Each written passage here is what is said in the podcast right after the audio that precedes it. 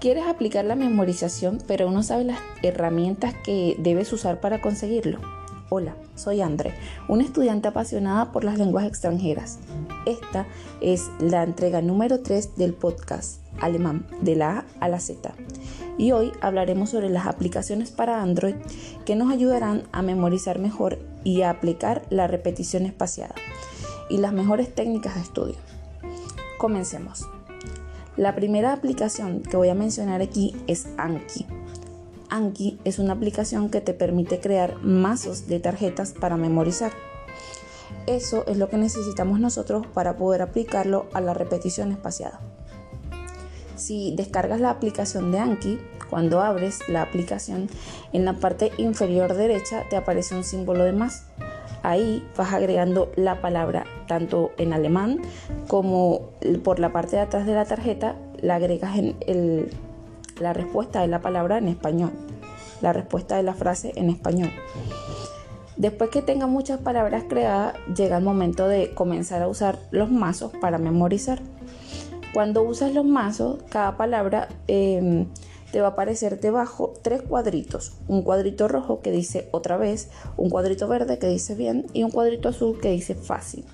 Entonces aquí tú tienes que ser muy sincero contigo mismo y decir, bueno, si me sé esa palabra y de verdad me la sé, entonces para mí es azul y es fácil. Y Anki va a recordarte, va a recordarte esa palabra otra vez más o menos en cuatro días más. Si de verdad no te la sabes, presionas el botón rojo otra vez y Anki te la va a repetir una y otra vez y otra vez hasta que tú logres memorizarla. Pero eso sí, recuerda, para usar esta aplicación debes ser sincero contigo mismo, de lo contrario no te va a funcionar.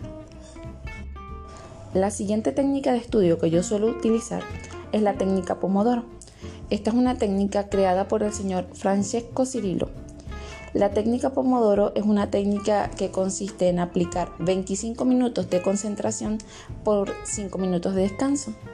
Es una técnica muy muy buena para la concentración y por supuesto tiene sus pros y sus contras, ya hablaremos un poco más de esto. Eh, la técnica Pomodoro em, puedes aplicar un máximo de 4 sesiones, o sea, 4 tiempos de 25 por 5 para tu aprendizaje. Te voy a explicar más o menos cómo lo hago yo. Primero, en mis primeros 25 minutos, yo suelo eh, organizar todo el material que voy a estudiar. Suelo organizar las tarjetas que me toca memorizar ese día, eh, los verbos que quiero aprender ese día, el significado de los verbos y las oraciones o frases que me voy a aprender con ese verbo. En mis cinco minutos de descanso que siguen, suelo hacer algo como levantarme de la silla donde estoy estudiando, estirar los brazos, estirar las piernas, prepararme un té o algo así. No suelo usar Instagram en esos cinco minutos. ¿Por qué? Porque uno, aunque tú digas, mira, voy a usar Instagram solo por cinco minutos o Facebook por solo cinco minutos, por lo general no suelen ser cinco minutos. Entonces pierdes ese momento de concentración y ese tiempo de estudio que ya habías dedicado. En, mi, en mi segunda sesión de Pomodoro comienzo ya efectivamente a estudiar, a, a repasar, a aprender, a memorizar.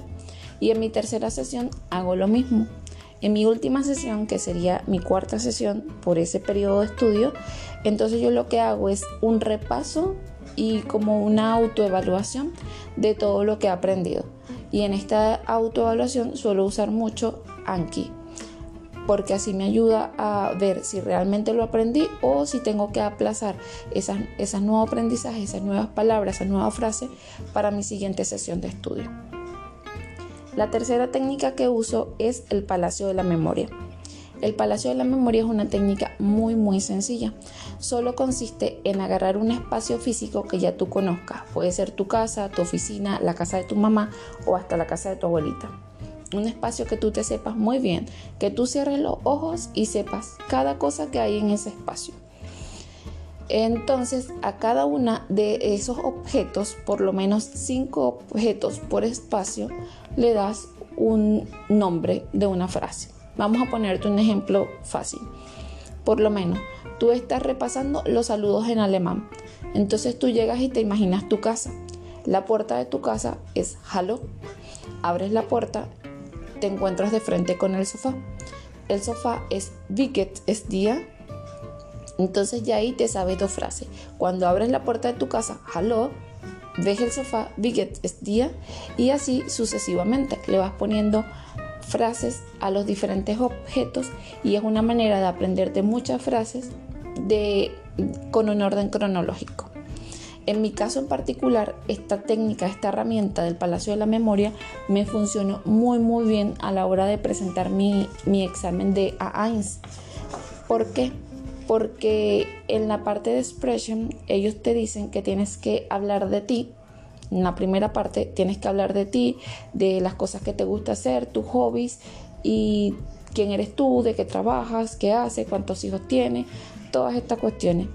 Entonces yo me aprendí eso de memoria. Pero ¿cómo me lo aprendí? Con esta técnica del palacio de memoria. Cada espacio de mi casa era una definición o una cualidad diferente mía en la cual yo tenía que expresarlo. La tercera técnica de la cual vamos a hablar hoy es Forest.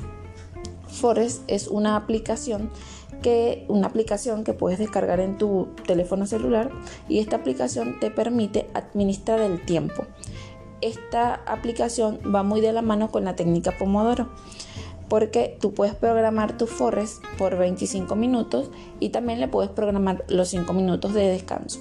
Cuando tú programas los 25 minutos, él te va a poner una melodía em, así como relajante para que puedas concentrarte mejor. Y lo que me gusta de esta aplicación es que si me llega un mensaje cuando voy por mi minuto 10 de estudio y quiero revisarlo, en la aplicación vas sembrando, tienes como un jardín y cada sesión de estudio es un árbol que vas sembrando. Entonces si te llega ese mensaje y en el minuto 10 y tú quieres leer el mensaje y te sales de la aplicación, pues el, el arbolito de la concentración que estabas plantando se te muere.